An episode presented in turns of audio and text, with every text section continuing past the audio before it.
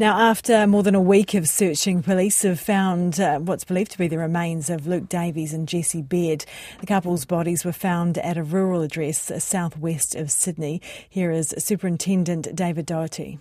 It's obviously a mixed emotion uh, for the family. It's a very sad day for them, and we pass our condolences on to the Davies and Baird family. Um, they have been informed by the investigators in relation to uh, the location. New South Wales Senior Constable Beau Lamarre-Condon, uh, thought to be an ex-partner of Jesse Baird, has been charged with their murders. ABC Sydney reporter Murray Olds joins us now. Kia ora, good morning, Murray. Welcome to the program. Can you tell us more about where these bodies were found? Yeah, good morning, Ingrid. Um, yeah, this uh, breakthrough came yesterday. Um, we're told that uh, for the first time, the accused, Beau Lamarre-Condon, actually had legal advice. He's being held in Silverwater Jail here in Sydney. And uh, he'd been spoken to, obviously, for about 72 hours by police, uh, trained police officers who, um, you know, interrogate suspects. Because, of course, the priority was finding the remains of these two fellas allegedly murdered by this police officer. He's apparently got legal advice Tuesday morning, and by early afternoon, one one thirty, um, he has told them exactly where the remains are, and they were found at a property about two hours southwest of Sydney, as you mentioned, outside Goulburn. It's a little a little uh, town called Bungonia. Now, he's apparently known that area from a relationship in the past.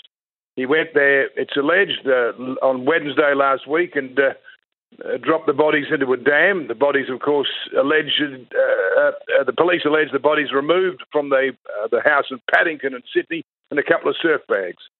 And so the police say he dropped the bodies off in a dam on that property at Bungonia, but went back that night, removed them, and put them against a fence line about 20 minutes away from that dam. Police had searched the property extensively and they'd called in divers, but they did not uh, have any reason to go searching along a fence line 20 minutes away.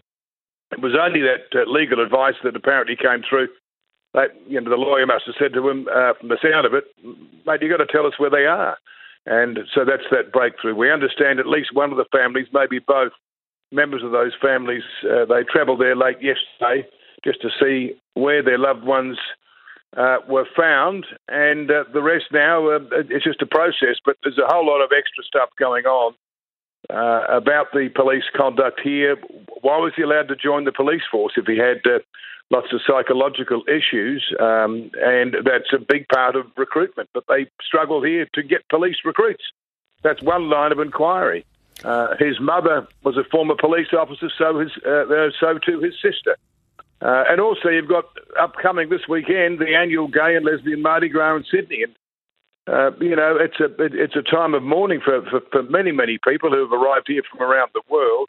And you've also got the recent report into the way police handle themselves in Sydney and New South Wales with a string of gay hate crimes, and uh, the police response was less than adequate.